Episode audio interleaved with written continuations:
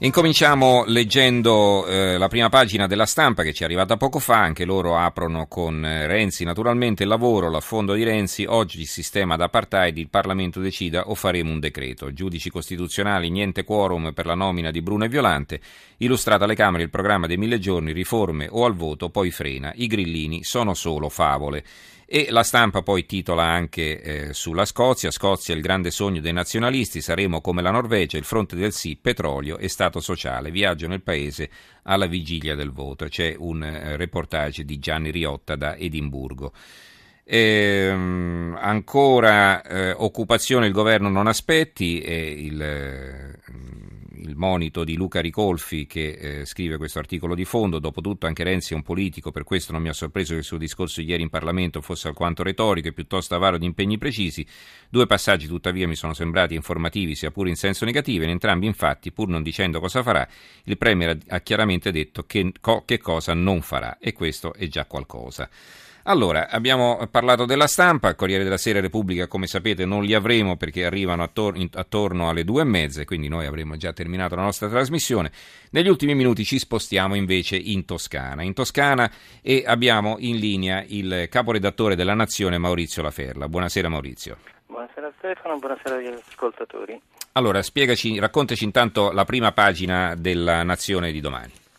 Allora, sulla prima pagina della Nazione parte la politica, la sfida di Renzi di cui già hai parlato, a parte il commento di Cangini, l'Ivis, abbiamo una notizia ehm, tragica che ci arriva da Milano. Eh, sarebbero, dopo un litigio, due giovani sono, oh, sono caduti dall'ottavo piano praticamente.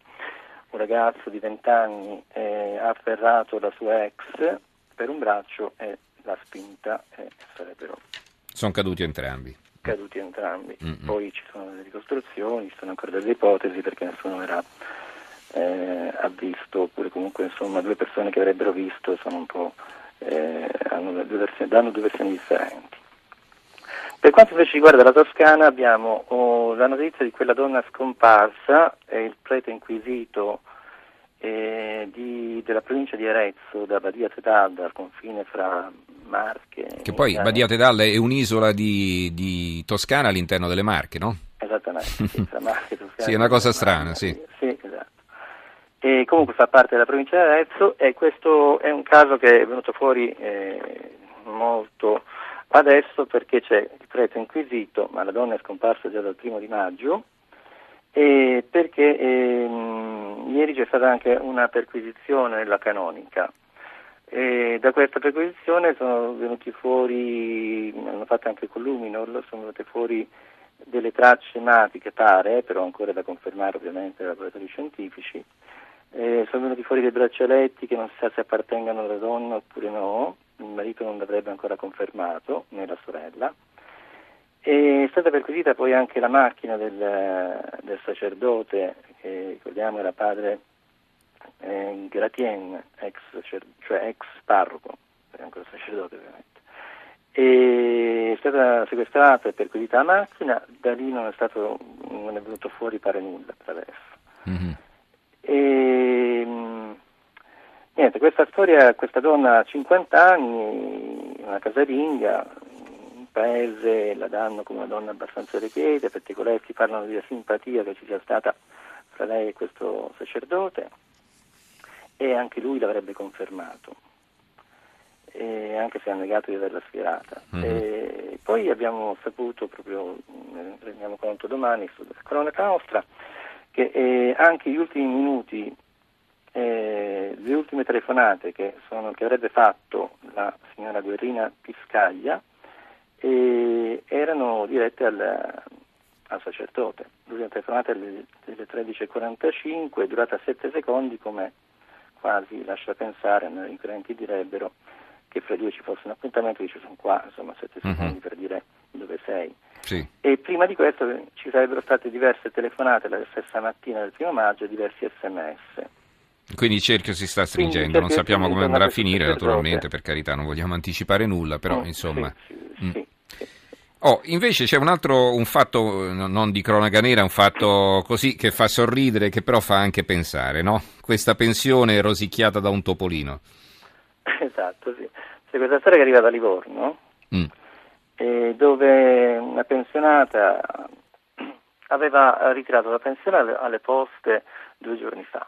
L'aveva portata in casa, l'aveva messa in una, casse, in una cassettina di latte, di quella che contenevano i biscotti una volta, e probabilmente ancora un po' di biscotti forse li conteneva perché eh, praticamente ha, è stata visitata dai topi e, e i topi hanno iniziato a rosicchiare quel che c'era, ovvero le banconote, banconote da 20, da 100 euro. E è stato il figlio a scoprirlo quando è arrivato il giorno successivo, ha aperto la scatoletta, ha visto che queste banconote erano state rosicchiate dai topi. E lei si è rivolta poi alla Banca Toscana, forse il figlio sicuramente, e, e alla Banca Toscana, scusate, alla Banca d'Italia. Mm-hmm. E la Banca d'Italia dice che quel denaro non è più utilizzabile, però lo possono tranquillamente rimborsare. Sì, come denaro deteriorato, come, come banconote esatto, deteriorate, sì, no? Quindi mm. andrà a cambiarlo 560 euro mm-hmm. la sua pensione per la pensionata. Eh, insomma, eh, sì. bisogna stare attenti non solo ai topi d'appartamento, ma anche ai topi veri e propri, insomma, quelli a quattro zampe. E va bene. Eh, c'è un altro avvenimento del quale parliamo adesso che eh, riguarda sempre la Toscana e ne parliamo con Fabio Cianchi, direttore dell'Oasi WWF della Laguna di Orbetello. Buonasera Cianchi. Buonasera, buonasera a tutti. Ecco, l'abbiamo chiamata perché ci ha incuriosito uh, questa, quella storia di questi ibis, questi fenicotteri che arrivano addirittura dall'Australia, insomma non trovano un posto più vicino, noi siamo ben contenti che vengano fino ad Orbetello, per carità. No, no, non sono né fenicotteri, non arrivano dall'Australia, ah, no. arrivano dall'Austria. Ah, dall'Austria. Quindi, ah, perché sì, c'era scritto. Australia su, su, un giornale oggi. Non dico eh, quale per non fargli fare brutta figura, ma...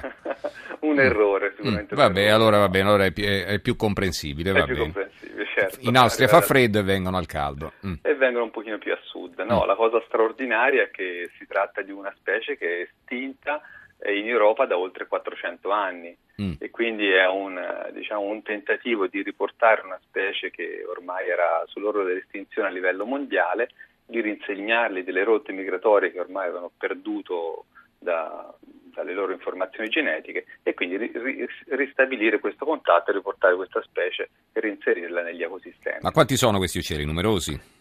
Allora no, ogni anno ne arrivano alcuni, quest'anno ne sono arrivati 14. Ah, proprio... Eh. Sì, sì, perché Sono contati, è un lavoro eh. molto complicato. Consideri che, eh, diciamo che è un lavoro che diciamo, è stato messo su da un'equipe di ricercatori austriaci, tedeschi, con collaborazione insomma, anche il resto dell'Europa, compreso ovviamente noi. E voi cosa eh, fate? Ogni, ecco, noi ci occupiamo della parte legata allo svernamento di questi uccelli, ma il lavoro più grosso viene fatto dai ricercatori austriaci, in particolare da eh, giovani studenti che ogni anno eh, diciamo, collaborano nell'accrescimento di questi pulcini, vengono fatte schiudere le uova in un'incubatrice, i pulcini vengono imprintati, quindi riconoscono la persona che vedono appena si schiude l'uovo come genitore, dopodiché crescono assieme a loro, vengono alimentati e questi genitori adottivi, queste mamme adottive poi li insegnano a volare grazie all'utilizzo di un ultraleggero mm. e che poi insomma, le accompagnano eh, in varie tappe. E qual è l'obiettivo? Diciamo, il ripopolamento de- della, della, laguna sono... di Orbetello con questi uccelli, insomma, rendere no, questa non... migrazione non estemporanea ma diciamo che gli obiettivi sono, sono due. Mm. Eh, il primo, quello più importante in assoluto, è fare questa, diciamo, questo tentativo, eh, questa verifica, se è possibile, rinsegnare geneticamente eh, a, a, una specie, ad un uccello qualsiasi, in questo caso all'ibis eremita, a rinsegnargli delle rotte migratorie che magari hanno perso per vari motivi. Quindi si può intervenire una volta eh, testato diciamo, questa tecnica, si può, si può riapplicare a qualsiasi specie a rischio di estinzione che magari eh, sopravvive solamente in cattività, magari in qualche parco zoo o da qualche privato. E quindi diciamo che è una tecnica, di, una tecnica nuova. L'altra è quella di eh, diciamo, riportare l'Ibis eremita in Europa, non in particolare in Toscana. Diciamo, la Toscana mm-hmm. è stata un po' una, una scelta un po' in parte casuale ma un po' pianificata, nel senso che era necessario trovare una zona di svernamento eh, che avesse diciamo, un habitat che potesse rispecchiare le esigenze di questa specie, la Toscana, la Maremma in particolare meridionale, la Maremma in provincia appunto di Grosseto, aveva queste caratteristiche, l'osi del WWF è stata scelta perché è un'area tutelato da tantissimi anni, dove mm-hmm. c'è il nostro personale che segue giornalmente. E comunque non fa troppo freddo d'inverno quindi per questi uccelli? No, assolutamente, scelgono appunto queste aree mediterranee, in particolare le paludi costiere. No, perché uno pensa alle migrazioni verso l'Africa, no? Del... Esatto, ma non tutti, ecco, gli uccelli hanno le necessità di andare verso l'Africa, solamente quelli che si nutrono di insetti vanno verso l'Africa, ma eh, considerate che le aree diciamo, mediterranee, le paludi della Maremma tutte le paludi italiane si si riempiono da ottobre fino a gennaio di tutte anatre, i roni, i fenicotteri, insomma, vengono appunto a svernare qui da noi perché hanno un'alimentazione diversa da quella che può essere l'alimentazione di una rondine o di un rondone. Mm-hmm. E vabbè, quindi dopo aver parlato dell'ISIS, è una cosa abbastanza triste, abbiamo parlato dell'Ibis, che è un bell'animale sì, che speriamo sì. naturalmente torni a ripopolare eh, eh, la laguna di Orbetello. Allora, grazie allora a Fabio Cianchi, direttore dell'Oasi WWF della laguna di Orbetello. Maurizio Laferla, caporedattore della Nazione, sei ancora in linea? Sì, ci sono. Benissimo, allora immagino che voi pure seguiate con attenzione no? eh, quanto avviene. Di questo abbiamo dato conto già, abbiamo scritto sul nostro giornale di ieri continuiamo a parlarne sul sito internet nazione.it mm.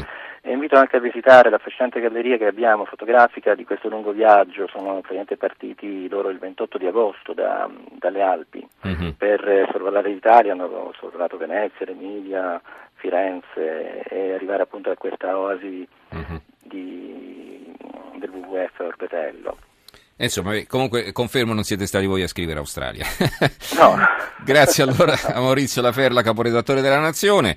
Grazie. A questo punto siamo arrivati al termine della puntata di oggi. Un grazie a Marco Mascia e Alfredo Morana in console, in redazione Maria Cristina Cusumano, Carmelo Lazzaro e Claudio Spagnuolo, regia di Roberta Di Casimirro. Buonanotte a tutti voi da Stefano Mensurati. Tra poco in edicola torna domani.